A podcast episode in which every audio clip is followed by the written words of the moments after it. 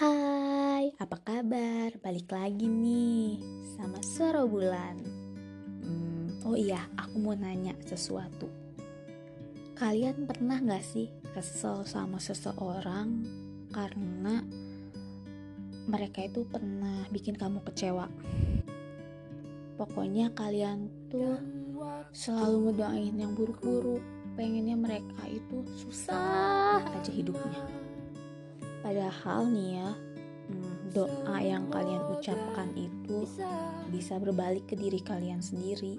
Kenapa sih nggak mencoba ikhlas aja? Kenapa nggak berusaha merelakan aja dengan berdoa yang baik-baik?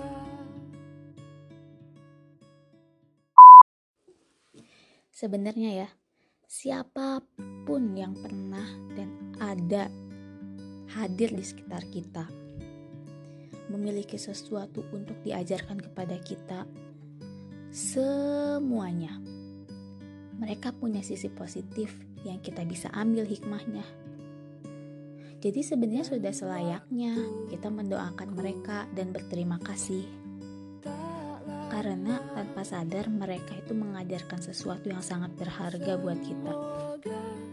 Jangan pernah membenci dan mendoakan keburukan untuk orang lain yang telah mewarnai hidup kita.